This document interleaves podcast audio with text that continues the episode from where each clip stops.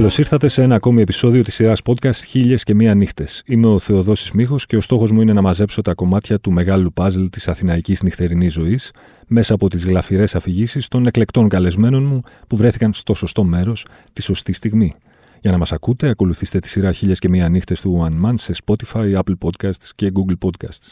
Μαζί μου σήμερα ένας από τους πιο αξιόλογους συγγραφείς της γενιάς του, έχει μέχρι στιγμής εκδώσει την ποιητική συλλογή Ανεκπλήρωτη Φόβη, για την οποία πήρε και το κρατικό βραβείο πρωτοεμφανιζόμενου συγγραφέα το 2013. Το μυθιστόρημα Η Λάσπη, που ήταν υποψήφιο για το Athens Prize for Literature το 2015. Τη συλλογή διηγημάτων Τραμπάλα από τις εκδόσεις Μελάνη. Ένα βιβλίο για παιδιά με τίτλο Το δέντρο που είχε μια μπάλα για κεφάλι από τις εκδόσεις Καστανιώτη. Ενώ μέσα στο 2020 κυκλοφόρησε από τις εκδόσεις Μετέχμιο το τελευταίο του βιβλίο, το μυθιστόρημα με τίτλο Χάθηκε Βελόνι. Κυρίες και κύριοι, ο Χρήστος Αρμάντο Γκέζος. Καλώς ήρθες, Χρήστο. Το τιμόνι είναι στα χέρια σου. Ελπίζω να είσαι έτοιμος να μας πας μια βόλτα στο χρόνο και στο χώρο. Μια φορά και έναν καιρό ήταν ο Χρήστος Αρμάντο Γκέζος. Καλησπέρα και από μένα. Χαίρομαι πολύ που είμαι εδώ για να τα πούμε. Λοιπόν, όταν ε, με, με κάλεσες ε, στο podcast και διάβασα το concept, μου ήρθαν στο μυαλό δύο-τρεις ιστορίες που θα μπορούσα να, να, να αφηγηθώ που μου έχουν ε, εμένα έτσι όσον αφορά τις αναμνήσεις μου από τη θετική μου κυρίως ζωή στιγματίσει. Αυτή που θα πω είναι ίσως η πιο ήπια από αυτές τις επιλογές που είχα να κάνω. Είσαι και συγγραφέας, έχουμε και μεγάλες απαιτήσεις τώρα. Θέλουμε ναι, αυτό είναι το κακό, κατάλαβες. Αυτό, αυτό είναι η κατάρα του συγγραφέα. Ναι. Θες να, κάτι, θες να γράψεις μια συνταγή, ας πούμε, και περιμένουν κάτι εξαιρετικό να γράψεις κάθε φορά. Εμένα αυτή, αυτό που σκέφτηκα λοιπόν να, να πω αυτή η βραδιά είναι μια από τις πιο χαρακτηριστικές βραδιές που έχω ζήσει στην ε, Αθήνα από τότε που ανέβηκα το 2006 να σπουδάσω και νομίζω ότι ε, μπορούμε να τη δούμε από διάφορες οπτικές στη σημερινή περίοδο που διανύουμε. Αυτή η βραδιά, να το πω εξ αρχής, είναι το χειρότερο μεθύς που έχω κάνει. Καλά ξεκινάμε. Οπότε ε, μπορώ να πω ότι θα εκτεθώ και σε έναν βαθμό. Πάντα τα μεθύσια μας, έτσι αυτές οι βραδιές όλων των, ε, των ανθρώπων ε, έχουν ένα κομβικό ρόλο στη, στην πορεία προς την ενηλικίωσή μας αν θελεις Ε, εκείνη η βραδιά λοιπόν είναι το χειρότερο μεθύσι που έχω κάνει και στο, στο οποίο τέλος περιπλέκονται διάφορες πτυχές της τότε ζωής μου. Ο τόπος είναι μία κάβα από τις πιο γνωστές της Αθήνας και πιο μεγάλες, μπορεί να, να έχεις ακουστά κι εσύ. Είναι η κάβα Κανάβα στα, στην Κεσαριανή. Τιμημένη. Έτσι, σωστά. Ναι. Είναι μια όντως από τις πιο σημαντικές κάβες. Εγώ τότε ήμουνα. Πότε; Ε, ήταν το 10, όχι το 10, το 9, το 10 κάπου εκεί, δεν θυμάμαι ακριβώς.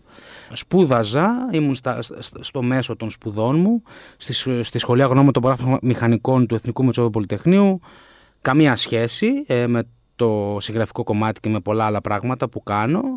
Αλλά ένας καθηγητής μας, ο Γιώργος ο Μακρύς, που θα τον, ε, τον θυμάμαι που και που και θέλω να ξαναβρεθούμε από κοντά, να τα πούμε και να τα πιούμε, ε, ο οποίος ε, ήταν επιστημονικός συνεργάτης τέλος πάντων στη σχολή και λόγω της ανασχόλησής του αυτής με το αντικείμενο, δηλαδή ταξίδευε ε, σε διάφορα μέρη της Ελλάδας, νησιά, χωριά κτλ. και ανέπτυξε μια πολύ ιδιαίτερη και στενή σχέση με τα τοπικά προϊόντα του κάθε τόπου. Και σιγά σιγά έγινε η δήμον ε, στα κρασιά κυρίως και, και, στα, και σε τυριά και άλλου είδους προϊόντα, αλλά κυρίως στα κρασιά. Και κάπως ήρθαμε σε μια έτσι, είχαμε μια, αναπτύξαμε μια πιο κοντινή σχέση πέρα από αυτή δηλαδή του καθηγητή και του φοιτητη και μας μίλησε εμένα και κάποιους άλλους έτσι, φίλους και συμφοιτητές στον κόσμο του κρασιού ο κύριος Μακρύς. Και άρχισε να μας φέρνει πολλά και εκλεκτά εξαιρετικά κρασιά που ήταν ένα έτσι, πεδίο αποκάλυψης για μένα το το ότι ένα κρασί που το έχουμε μάθει εμείς μεγαλώνοντας ότι είναι το χύμα κρασί που το πίνεις απλώς για να φτιάξεις κεφάλι, τι μπορεί να κρύβει ε, ένα πόμα από πίσω, τι μυρωδιές, τι γεύσεις, πόσες διαστάσεις, αυτά που λέμε χαριτολογώντας και μια φορά και τρολάρουμε και μεταξύ μας ότι κρύβει νότε ε, γαρίφαλου ναι, και ναι. Ε, αειδονόγλωσσας, ξέρω εγώ που λέμε. Σε ένα βαθμό ισχύουν όμως όλα αυτά. Και μας έφερε, πηγαίναμε βρισκόμασταν, μας έφερε κάποια κρασιά πολύ καλά από αυτά που είχε στη συλλογή του, μας έπαιρνε μαζί τους σε έτσι, εκθέσεις κρασιών, σε ξενοδοχεία που γίνονταν έτσι πολύ ωραία και πολύ κλειδάτα τότε ακόμα εκείνες τις εποχές. Μιλάμε πριν γύρω λέει, το πολύ 12 ή το 9 ή το 10 τώρα μιλάμε έτσι, πριν ξεσπάσει η κρίση και η κάθε υπόνοια αυτής τέλος πάντων. Και έτσι και εγώ λοιπόν άρχισα να μπαίνω λίγο στον κόσμο του κρασιού και να το ψάχνω και μόνος μου, να δοκιμάζω, να ανακαλύπτω γεύσεις και να ταξιδεύω μέσα από αυτόν τον τρόπο. Και θυμάμαι λοιπόν ε, ένα βράδυ κάτι γιόρταζε η Κάβα Κανάβα, δεν θυμάμαι, κάτι γιόρταζε κάποια χρόνια λειτουργίας τέλος πάντων και κάνει ένα πολύ μεγάλο ε, έτσι, event. Ε, η Κάβα είναι σε ένα τριγωνικό σημείο εκεί και είναι, απλώνται πολλοί δρόμοι, σαν ένας αστερίας κάπως έτσι οδών και είχε καταλάβει όλο αυτό το κομμάτι εκείνο το βράδυ. Ε, με, είχε έτσι, συνεργαστεί με εταιρείες μπύρας πολύ γνωστές, που είχε η μπύρα άφθονη, με, μάρκες, με, με τεκίλα.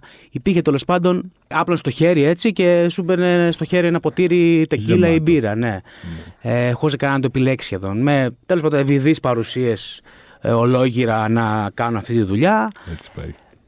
Ένα γεγονός τέλος πάντων καθόλου γκλαμουράτο και γενναιόδωρο ε, στο οποίο βρέθηκα κι εγώ όχι με, τον καθηγητή αλλά ε, έχοντας πλέον αναπτύξει αυτή τη, σχέση με το, με το κρασί και με το ποτό γενικότερα. Και ήμουνα, μάλιστα τότε ήμουνα με έναν ε, φίλο μου με τον οποίο πηγαίναμε σε όλα αυτά και με την ε, τότε κοπέλα μου με την οποία ε, είχαμε παραβρεθεί και πίναμε μαζί. Βέβαια, εγώ έπινα περισσότερο, γιατί εγώ ήμουνα σε μια φάση έτσι που ανακάλυπτα ακόμα τον κόσμο τότε. Mm-hmm. Είχα μόλις ανέβει από τη Λακωνία που μεγάλωσα και κάθε τι στην Αθήνα μου δημιουργούσε μεγάλη περιέργεια και με, με ενθουσίαζε σχεδόν. Οπότε εκείνο το βράδυ όλη αυτή η πληθώρα έτσι, αλκοόλ και κόσμου και γκλάμουρ και γκλίτερ και όλα αυτά με είχε εντυπωσιάσει και με είχε ήδη προμεθήσει ίσως θα μπορούσα να πω πριν καν αρχίσω την κατανάλωση ε, του αλκοόλ. Το θέμα βέβαια είναι ότι εγώ ακόμα τότε ήξερα ελάχιστα πραγματικά από ποτό έτσι οπότε έπινα μπύρα, έπινα τεκίλα, τα έπινα όλα. Τα πάντα όλα. Ε, και τα ανακάτευα με έναν πολύ άσχημο τρόπο, ο οποίος άρχισε ήδη έτσι να έχει τις πρώτες επιδράσεις πάνω μου και ε, θυμάμαι ότι στο τέλος της νύχτας αυτής ε, είχα κάποιες πολύ έτσι ε, άβολες εκδηλώσεις τέλος πάντων αυτού του αποτελέσματος. Και είναι το πιο έτσι οι πιο ντροπιαστικές στιγμές που έχω βιώσει ως ε, νέος στη νύχτα της Αθήνας. ε. έχω μεθύσει μόνο δύο-τρεις φορές στη ζωή μου. Δεν πίνω, είμαι, δεν, είμαι, δεν είμαι πότης, mm-hmm. ε, ούτε καπνίζω βασικά. Δεν ξέρω αν σε απογοητεύει αυτό από την πλευρά του συγγραφέα. Αλλά ναι, δεν καπνίζω, ε, δεν καπνίζω καθόλου, πίνω ελάχιστα, ε, μια στο τόσο και όποτε τύχει. Και αυτό είναι το ένα από τα δύο μεθύσια που έχω κάνει. Εντάξει, εκείνη η βραδιά κράτησε ε, μέχρι 12 μία δεν θυμάμαι, κάποια στιγμή έπρεπε να φύγω γιατί δεν ήμουν καλά. ε, βέβαια μέχρι να φτάσω στο σπίτι δεν ξέρω, ίσως όλα όσα είχα καταναλώσει τα, τα επέστρεψα στη, στη μάνα γη. Ε, αλλά από τότε δεν μπορώ καν να μυρίσω τεκίλα.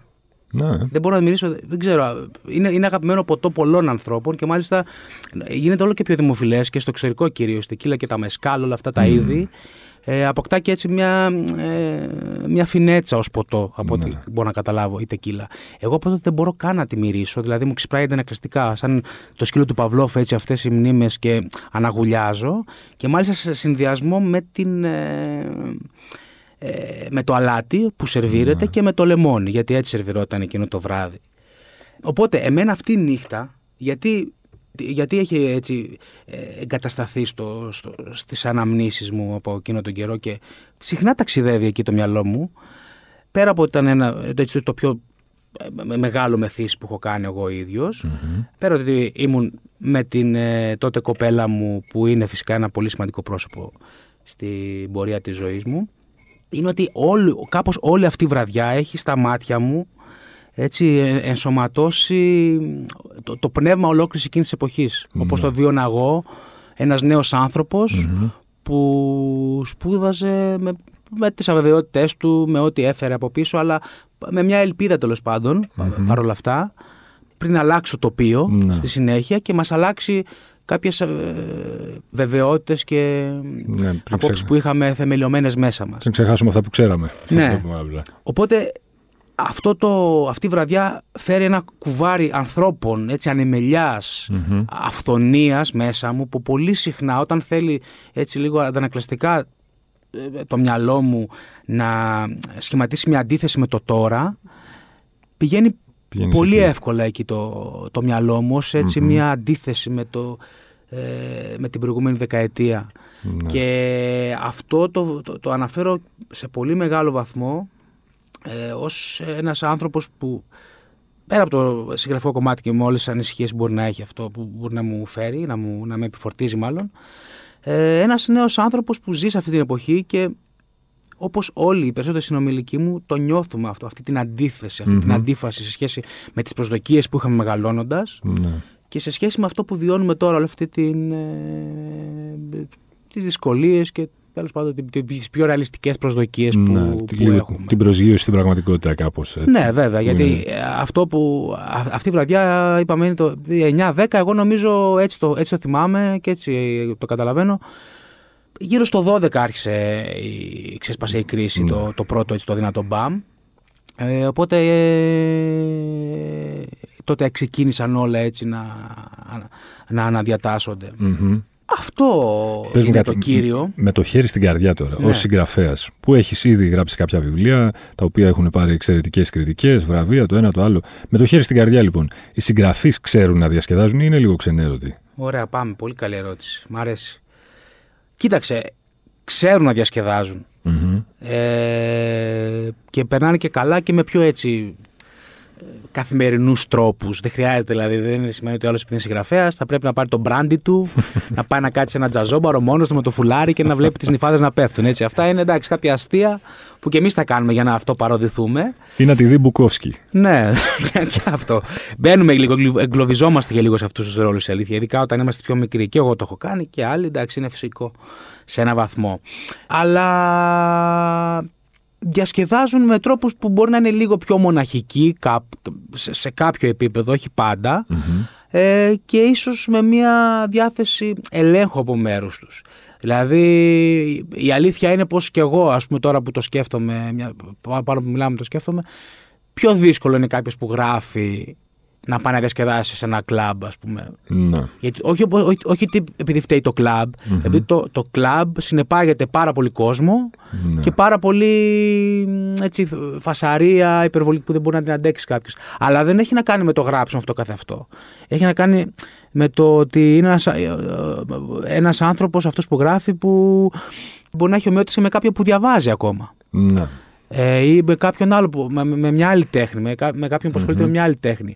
Οπότε είναι κάποια μοτίβα συμπεριφορών που τα μοιράζει ο συγγραφέας και με άλλες κατηγορίες ανθρώπων. Είναι κοστοβόρο το γράψιμο για τις κοινωνικές συναναστροφές ενός συγγραφέα; Δηλαδή, θέλω να πω, πόσο συχνά σου συμβαίνει να, να θες να βγεις, να σου λένε οι φίλοι σου ότι είμαστε εκεί, έλα και να σκέφτεσαι εσύ ότι όχι, δεν πάω γιατί αύριο ξέρω εγώ θέλω να έχω καθαρό ναι, κεφάλι να ναι. γράψω. Βέβαια, βέβαια. Είναι κάθε... Εγώ προσωπικά θα μιλήσω για μένα τις κοινωνικές συναναστροφές, αν και είμαι κοινωνικός και επικοινωνιακός, πολύ συχνά είμαι το εντελώς Θέλω να έχω έναν έλεγχο του πότε είμαι τι.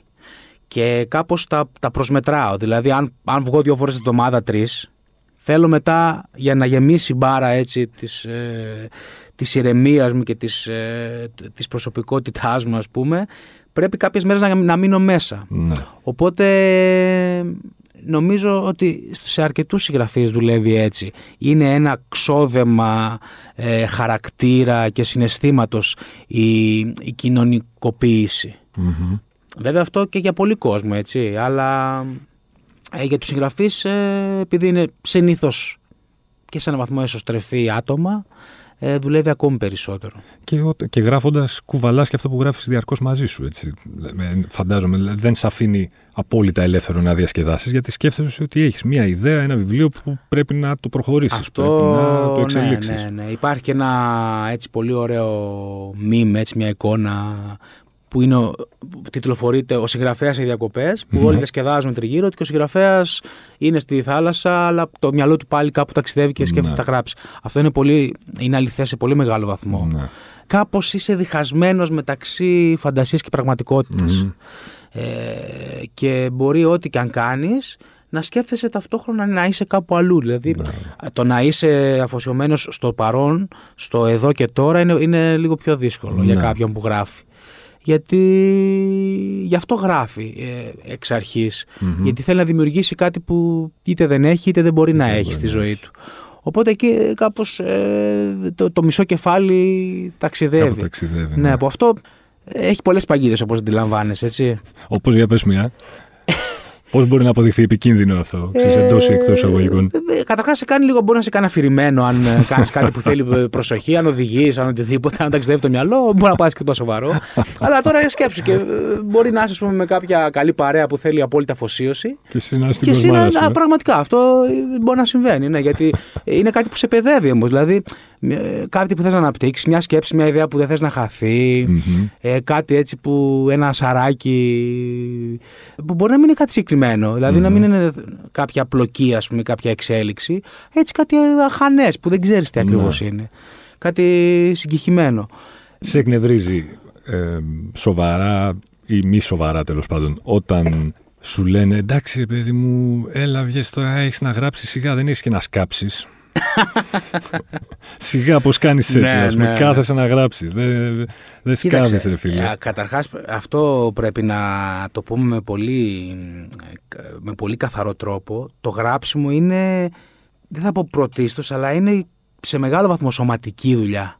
Είναι σωματική. Δηλαδή, ε, εγώ όταν δεν είμαι καλά σωματικά, mm. άμα κάποιες μέρες δηλαδή συνεχόμενα δεν έχω φάει καλά ή δεν έχω αθληθεί, ε, δεν μπορώ να κάτσω να γράψω. Ναι. Γιατί θα κάτσεις σε, μια καρέκλα να, να, να στρωθείς, το σώμα Πολύ, να το πούμε πολύ απλά και πολύ χήμα.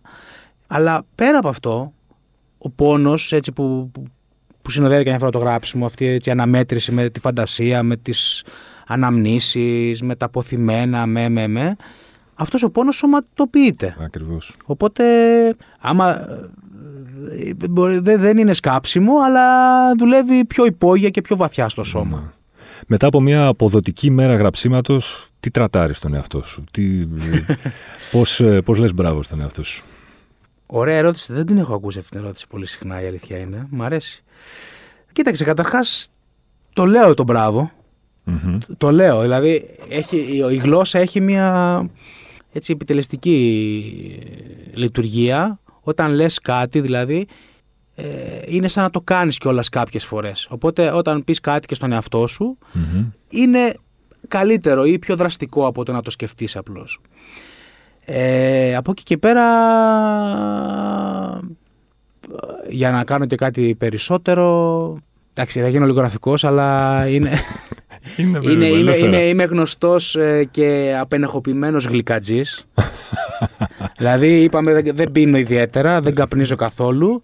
Ε, εντάξει, πρέπει να έχω και εγώ κάποιον εθισμό έτσι σε ένα Σωστό, ένα βάης, Ναι. Τα γλυκά είναι ένας μικρός εθισμός, εντάξει, τρώω λίγα πράγματα, αλλά για γλυκά τρέλο. Αν μου βάλεις δηλαδή ένα αλμυρό και ένα γλυκό δίπλα-δίπλα, στο αλμυρό μπορώ να αντισταθώ. Στο γλυκό, πολύ δύσκολα, γιατί είναι έτσι μια πολύ άμεση δόση ε, ευχαρίστησης και ευτυχίας που μπορεί να πάει από το γλυκό. Ναι. Μετά από μια κακή μέρα, μια μέρα που δεν έχει πάει καλά. Μετά, τι τι κάνεις για να το ξεχάσεις, ας πούμε; Κοκούνινγκ τι... που λέγει ο πρωθυπουργός μας. ένα κοκούνινγκ, έτσι. Μια, ε, λίγο μια ωρίτσα σε εμβριακή στάση στην πανιέρα, κάτι τέτοιο. Mm-hmm. Ε, κάνω. Μετά από μια κακή μέρα. Κοίταξε, να στο πάω από αλλού. Το καλό όταν γράφεις είναι ότι νιώθεις τα παντα σε ε, πολύ έντονα και βαθιά. Αυτό είναι και το κακό όμως. Οπότε μια κακή μέρα μπορεί να είναι πολύ κακή. Ναι. Και αυτό που θες να... Το μόνο που θες να κάνεις είναι να περάσει η μέρα. Μπορεί να, αν είναι, ναι. είναι πολύ δύσκολη νύχτα, θες μόνο να περάσει η μέρα, να, περάσει, να περάσουν οι ώρες, να ξεκινήσει η καινούρια μέρα. Κάπως δηλαδή για να ξεκινήσεις πάλι από την αρχή με πιο ναι. καθαρή και, και το μυαλό και, αλλά και το χρόνο σου, mm-hmm. ώστε να κάνεις κάτι καλύτερο από, το, από τη χτεσινή ναι. μέρα. Εντάξει, ένα ζεστό μπάνιο η αλήθεια είναι πάντα βοηθάει ή καυτό ενδεχομένως. αλλά ναι, κυρίως ε, η αναμονή για να περάσει η ώρα είναι το καλύτερο που μπορείς να κάνεις. Κάτι πολύ, πολύ δύσκολο, σε μια ναι. πολύ δύσκολη μέρα ενδεχομένως. Σου έχει τύχει να είσαι έξω κάπου σε ένα μπαρ το βράδυ και να σου έρθει μια ιδέα καταπληκτική που να αρχίσεις να τη σημειώνει στο κινητό σου ή να, να ναι, πάρει ναι. ένα στυλό για να. Βέβαια, βέβαια. Ε, στο κινητό κάνω πάρα πολλά πράγματα. Ε, δηλαδή, έχω γράψει και ποίηματα ολόκληρα. Mm. Στέλνω σημειώσεις. Ε, φωτιζώ μετά στον υπολογιστή, να είναι καλά το cloud ναι. και όλα αυτά τα συστήματα. Ε, και κανένα ηχητικό μπορεί να έτσι ηχητική σημείωση. Αλλά έχει τύχει και να φύγω από κάπου. Ναι. Για να πάω να το να το να γράψω. Είσαι βράδυ έξω και να πεις παιδιά, εγώ γεια σας έφυγα γιατί ξέρω, πρέπει να πάω να γράψω. Καλά, δεν θα το πω προφανώς. Ναι. η ουσία όμως είναι αυτή. Ότι παιδιά, εγώ γεια σας. Ναι, κοίταξε όχι θα σκαρφιστώ, δεν θα πω ψέματα ακριβώς. Απλώς δεν χρειάζεται να, να πεις και όλη την αλήθεια. Ναι. Γιατί μπορεί και να μην καταλάβουν ή μπορεί να τους φανεί έτσι. Σιγάρε, συγγραφέα τώρα που θα αφήσεις το βράδυ. δεν μπορείς αύριο να γράψεις τώρα. Ναι, να ναι. γράψεις. Ε, αλλά ξέρεις, μπορεί να είναι κάτι που. Όχι να το, δεν, το θέμα δεν είναι να το γράψει, μην το ξεχάσεις. Το θέμα είναι ότι πρέπει να βγει εκείνη τη στιγμή. Ναι. Σχετίζεται με αυτό που είπαμε πριν. Δηλαδή, μπορεί εκεί που. Μπορεί, μπορεί να πάω και καλά έξω, αλλά υπάρχει κάτι σαν ένα σαν απόστημα, πούμε, σαν ένα ναι. αγκαθάκι που πρέπει να βγει εκείνη τη στιγμή.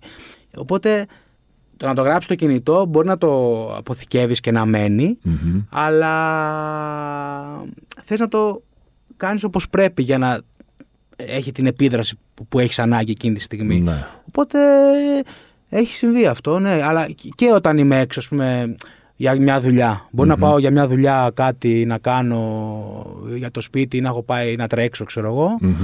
Ε, μου αρέσει το τρέξιμο πολύ. Είναι ένα στερεότυπο ότι οι συγγραφείς τρέχουν. Δεν ξέρω αν σου αρέσει ο Μουρακάμι. Δίνω ε, Ναι. Ε, έχει γράψει και βιβλία για το τρέξιμο κτλ. Ε, μπορεί να, έχω, να παρατάω το τρέξιμο ή τις δουλειές του πάντων και να γυρνάω σπίτι για να κάτσω να γράψω ας πούμε, ένα ποίημα μπορεί να είναι μικρό, μπορεί να το τελειώσω mm-hmm. εκείνη τη στιγμή, να το τελειώσω με τον επόμενο μήνα. Αλλά θέλω να πάω να το γράψω ε, όπως πρέπει, γιατί θα το νιώσω έτσι όπως πρέπει. Mm-hmm. Κυρίως στα πείματα συμβαίνει αυτό, όχι στα πεζά, γιατί το πεζό είναι μια άλλη διεργασία. Το ποίημα είναι κάτι πολύ πιο έτσι, ε, βαθύ και συναισθηματικό όπως το δουλεύω εγώ τουλάχιστον. Mm-hmm. Η Αθηναϊκή νύχτα είναι αυτό που λέμε μυθιστορηματική. Ωραία, να πούμε λίγο, ναι, ναι, να πούμε για την... Ε, κοίταξε, η Αθηναϊκή νύχτα... Η Αθήνα είναι μια μεγάλη ε, που πράγματι έχει πολλές διαστάσεις που μπορεί να μετουσιωθούν σε, ένα, έτσι, σε μια ιστορία. Εμένα με έχει περάσει στο γράψιμό μου η Αθήνα και την εντάσσω. Είναι δηλαδή ένας λαβύρινθος κοινωνικός και οικονομικός ακόμα, στον οποίο μπορεί να ελιχθεί το άτομο για να κάνει να πετύχει τους σκοπούς του. Αυτό και τη μέρα ακόμη, έτσι, αλλά και τη νύχτα. Πάντα τη νύχτα φαίνονται όλοι διαφορετικά. Και, τα βιο, και τα νιώθεις διαφορετικά. Ένα τραγούδι που να ακούσει τη νυχτα μπορεί να σε συγκλονίσει, να σε κάνει να βάζεις τα κλάματα και να το έχεις ακούσει το μεσημέρι και να σου έχει πέρασει αδιάφορο. Οπότε τη νύχτα στην Αθήνα πράγματι συμβαίνουν, ε, συμβαίνουν πολλά. Ε, εγώ τη νύχτα ε, την αγαπώ κυρίως για την ησυχία της και για το σκοτάδι που σου επιτρέπει έτσι να σκέφτεσαι λίγο πιο καθαρά. Γυρίζω και τη νύχτα όσο μπορώ, αλλά με κουράζει, με κουράζει και εύκολα. Ναι. Δηλαδή, πρόσφατα είχα πάει ε, να δώσω και ένα άλλο touch ε, σε, μια, σε ένα, σε ένα club. όχι club, ένα event τέλος πάντων. Με κάποιους φίλους έτσι αρκετά ακραίο για τα γούστα μου μουσικά, αλλά ήταν ωραίο έτσι, θεατρινίστικο εκτός, ε, εκτός Αθηνών. Περνούσα πάρα πολύ αλλά γρήγορα κουράστηκα. Ναι. είχε, πολύ, είχε, είχε, πολύ κόσμο, είχε κόσμο, εντάξει, ήμασταν, ε, τηρούσαμε ό,τι μπορούσαμε, αλλά είχε κόσμο ε, και πολύ θόρυβο. Ναι. Οπότε τι έκανα.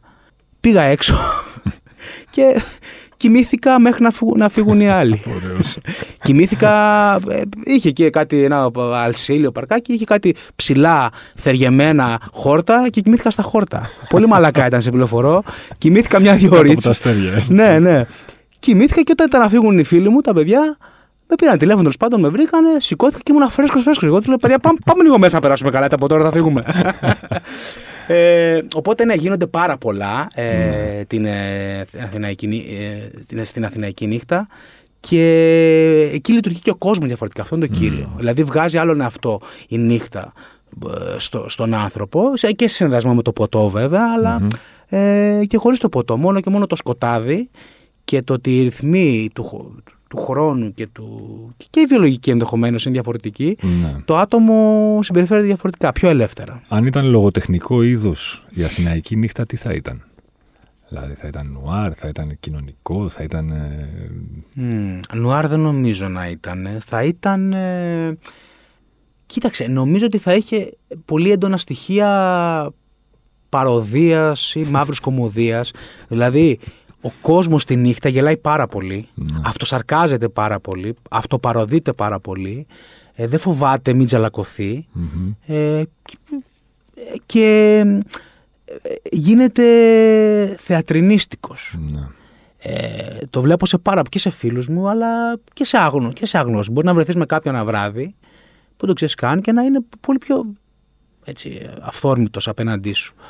Οπότε αυτό δίνει μια μεγάλη έτσι, ε, αίσθηση ε, κομμωδία στην Αθηναϊκή νύχτα, την οποία εγώ την αγαπώ πολύ αυτή την αίσθηση, γιατί με ενδιαφέρει και ως ε, λογοτεχνικό είδος ακόμα. Θέλω να γράψω κάτι πιο έτσι, όχι ανάλαφρο ακριβώς, αλλά πιο πε, περιπεκτικό, παιγνιώδες στο μέλλον. Και προσφέρεται, έχει τέτοιες Έχει τέτοιες Ναι, ναι.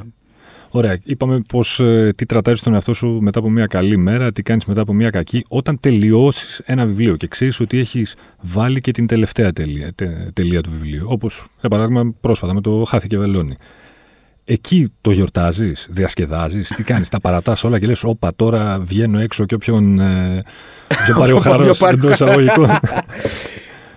Κοίταξε, δεν, το, δεν πολύ γιορτάζω η αλήθεια είναι. Ε, δεν μπορεί να μην κάνεις ένα κάτι. Τι κάνω, δηλαδή σκέψου και στα γενέθλιά μου δεν, δεν κάνω τίποτα. Προσπαθώ να μην κάνω. Όχι δεν θέλω να κεράσω. ναι, όχι, όχι, όχι, δεν θέλω να κεράσω κανένα φίλο. Αλλά ξέρεις, ε, είναι λίγο. Έχει τέλος πάντων πολλές ε, βάσεις όλο αυτό. Μεγαλώσαμε λίγο μαθαίνοντας να μην απολαμβάνουμε και να μην τα πιστώνουμε στους αυτούς μας. Δηλαδή okay. όταν γιορτάσεις κάτι, γιορτάζεις κάτι για το οποίο είσαι άξιος και ικανος Δεν είναι πάντα εύκολο να το να το πιστώσει τον εαυτό σου αυτό. Και υπάρχει και μια φοβία της χαράς επίσης, ναι. με την οποία μεγαλώνει πολλοί κόσμος. Ε, Άρα δεν έχεις μία ιεροτελεστία. Ας πούμε, όχι, όχι τίποτα. Θυμάμαι σε ποια σειρά ήταν στο Californication, δεν ξέρω αν την έχεις δει. Έχω δει κάποια επεισόδια, ναι, θέλω λοιπόν, να την τελειώσω. Ο Hank Moody, λοιπόν, ο συγγραφέας, ο πρωταγωνιστής. Εντάξει, μεγάλη μορφή. Σειράς, μεγάλη μορφή. Θυμάμαι χαρακτηριστικά κάποια στιγμή που τελείωσε ένα βιβλίο και τύπωσε την τελευταία σελίδα, ήταν η Ντάνα εκεί πέρα με, τη, με το χειρόγραφο και βάζει ένα ποτήρι, ένα καλό ουίσκι και ανάβει και ένα τσιγάρο ας πούμε και κάθεται εκεί πέρα και λέει αυτό είναι το ritual. εντάξει, τίμιο, ωραίο, εντάξει. Δεν έχεις κάτι τέτοιο, ξέρεις, ένα τέτοιο σκάλωμα να το πω. Όχι, όχι, δεν είχα. Εγώ σου λέω ακόμα και όταν... Ε, και όταν πήρα το πτυχίο και όταν πήρα το κρατικό πριν χρόνια. Μπράβο, ναι. δεν, δεν έκανα τίποτα. Εντάξει, ήμουνα σε μια άλλη φάση γενικά. Δυσκολευόμουν να, να απολαύσω πολλά Ε, αλλά και όταν τέλειωνα το βιβλίο μου, εντάξει, απλώς χαιρόμουν. Με, με, έτσι, με, με κυρίευε μια συγκίνηση πολύ βαθιά και αυτό, αυτό ήταν το ρίτσο, ας πούμε. Δεν έκανα κάτι, να, να, κάτι εξωτερικό. Ναι. και τώρα που τέλειωσε και το βιβλίο και που εκδόθηκε και που πάει καλά και τα λοιπά, πάλι δεν νιώθω κάτι, κάποια ανάγκη. Αν και τώρα μπορώ να απολαύσω πολλά περισσότερα πράγματα. Είμαι mm-hmm. Ενώ είμαι σε, σε, τέτοια θέση ψυχική να το κάνω. Δεν ξέρω, η, το να δίνω μια ιδιαίτερη διάσταση στη στιγμή και σε κάποιο συμβάν, κάπως με αποθεί. Ε, θέλω να το, να το βιώνω λίγο πιο ενσωματωμένο μες την καθημερινότητα. Δηλαδή θέλω να γιορτάσω, να γιορτάζω, ας πούμε, μέσα στη μέρα, λίγο από εδώ, λίγο από εκεί, μέσα στη βδομάδα, κάπως έτσι. Και να μην πω ότι το κάνω για αυτό το λόγο. Okay, μπορεί να είναι και ε, δυσεδαιμονία ή προκατάληψη τώρα που το σκέφτομαι. μπορεί να το ματιάσω, ας πούμε, και να πω επειδή γιορτάζω. ναι, δεν ξέρω, τώρα μου ήρθε αυτό. Ωραία, πες ότι. Α επιστρέψουμε πίσω σε εκείνη τη νύχτα από την οποία ξεκινήσαμε. Ναι, για πάμε. Που είχες γίνει, για να το πούμε απλά και ωραία και λαϊκά, μπαούλο. Μπαούλο. είχες γίνει μπαούλο. Ναι, ναι, είχα γίνει. Θυμάσαι τι είχες κάνει την επόμενη μέρα για να ξαναγίνεις άνθρωπος; Πώς είχες περάσει το hangover, τι, πώς το είχες γιατρέψει το hangover; Κοίταξε, νομίζω έψαχνα... Ε, έψαχνα στο, στο, στο, Google διάφορους τρόπους. Σώστε με βοήθεια. Ναι, ναι, τα, από τότε είχαμε όλοι στο Google πέφταμε. Και πρόσεξε, θυμάμαι οι δύο κυρίες απαντήσεις που είχα βρει ήταν η μπανάνα, δεν θυμάμαι... Έχει το... κάλιο η μπανάνα. Βοηθάει. Βλέπει, κάτι βοηθάει, βοηθάει. Ε, αλλά πρόσεξε, θυμάμαι ότι κάποιος ε, θεούλης έλεγε και για μπύρα. Και αυτό δεν ξέρω. Fake news. Fake news αυτό, ε, μήπω. ναι. Έχει δοκιμαστεί γι' αυτό. Ναι, οπότε. Δεν, αυτά είχα δει. δεν νομίζω να έκανα κάτι ιδιαίτερο. Λογικά κάτι θα έφαγα. Ναι. Κάτι έτσι γενόδρο ή χορταστικό Μπορεί και ακόμα και τώρα τρώω, δηλαδή τις, ε, τώρα μένω κιόλας κοντά και στην ε, καντίνα της Μιχαλακοπούλου. Oh. Αυτές εκεί έχουμε ναι, άλλες μεγάλες βραδιές εκεί πέρα, πιο, πιο, εξτρα, πιο εξτραβαγκάντζα εκεί πέρα. Ε, Μαβίλη και Μιχαλακοπούλου για φάρμακο μια περίοδο τις είχαμε. Ε, οπότε κάτι τέτοιο πρέπει να φάγα, αν, αν με ξέρω καλά δηλαδή, κάτι τέτοιο με, με λιπαρά και με μπόλικη ενέργεια για να στανιάρει το στομάχι. Αλλά σου λέω μου έχει μείνει από τότε, όχι μόνο με την τεκίλα, ούτε ας πούμε κορώνα κανένα καλοκαίρι που πίνουν σε κανένα κλαμπάκι και τα λοιπά που πίνουν οι γύρω μου, η παρέα μου κτλ. Δεν μπορώ πάλι με το αλάτι που βάζουν στην κορώνα γύρω-γύρω. Ε, ή το λεμονάκι που χώνω εκεί μέσα αυτή τη φετούλα. δεν ξέρω, το βλέπω και πραγματικά και αυτό μου πάει. Ναι, και μου βγαίνει μια έτσι αναγούλα. Ε, αλλά δεν ξέρω, ίσως είναι και μια πρόκληση τώρα που το σκέφτομαι. Να αρχίσω να την αγαπάω λίγο την τεκίλα. Ε, μα... Γιατί σου έχουν βγάλει κάτι φοβερά ποτά που βλέπω και ας πούμε, δεν ξέρω, θα έχεις δει φαντάζομαι Breaking Bad, αποκλείεται να μην έχεις δει. Προφανώς. Ο Χάιζεμπεργκ με τον άλλον, ε, mm-hmm. με τον, ε, με τον, με τον Bigman, με τον Bigman ναι. έχουν βγάλει δική τους τεκίλα, Los Hombres. Καλό. Εντάξει, προσπαθούν να το αξιοποιήσουν όσο μπορούν, έτσι. Ε, δεν ξέρω αν είναι καλή, αλλά θα μ' άρεσε να πιω ένα ποτό που το βγάζουν αυτοί οι συγκεκριμένοι. Αν είναι και και καλό ποιοτικό, ακόμη καλύτερα. Αλλά βλέπω βγάζουν πολύ γνωστή τεκίλα. Ναι. Ε, έχει ο, ο Τζόρνταν, νομίζω τεκίλα βγάζει. Δηλαδή έχει πάρει ένα άλλο feeling ε, το ποτό αυτό. Εκεί που ήταν για να. Νομίζω παλιά ήταν πιο υποδε, ήταν υποδέστερο. Ναι, ναι. ναι Τώρα πάει να γίνει σαν το whisky κάπως. Έχει ένα κλάσ αποκτά σιγά σιγά. Μάλιστα. Ε, οπότε θα ήθελα λίγο να, το, να επανασυστηθώ μαζί του. Μήπως ξέρεις, είναι και ένα, μια πρόκληση να ξεπεράσω το τραύμα μου αυτό ενδεχομένως. Με μέτρο όμως, γιατί έχεις να γράψεις και άλλα βιβλία. Ε; ναι, ναι. ναι. ναι δεν, δεν ε, χρειάζεται να πίνω για να γράφω. Βασικά, μα πιο κιόλας δεν, δεν γράφω. Κάθομαι να τεζάρω. Ναι. Ε, δεν ξέρω, και αυτό δεν κολλάει στο στερεότυπο πολύ. αλλά θέλω να είμαι καθαρός από όλα όταν γράφω. Σωστός. Για να Χριστός, ευχαριστώ πάρα πολύ για την επίσκεψη και τις ωραίες ιστορίες. Εγώ, εγώ ευχαριστώ πάρα πολύ. Μην ξεχνάτε ότι για να μην χάνετε επεισόδιο, αρκεί να βρείτε και να κάνετε subscribe στη σειρά podcast του One Man χίλιες και μία νύχτες με τον Θεοδόση Μίχο σε Spotify, Apple Podcasts και Google Podcasts. Ραντεβού την ίδια ώρα, στο ίδιο μέρος, την άλλη Πέμπτη.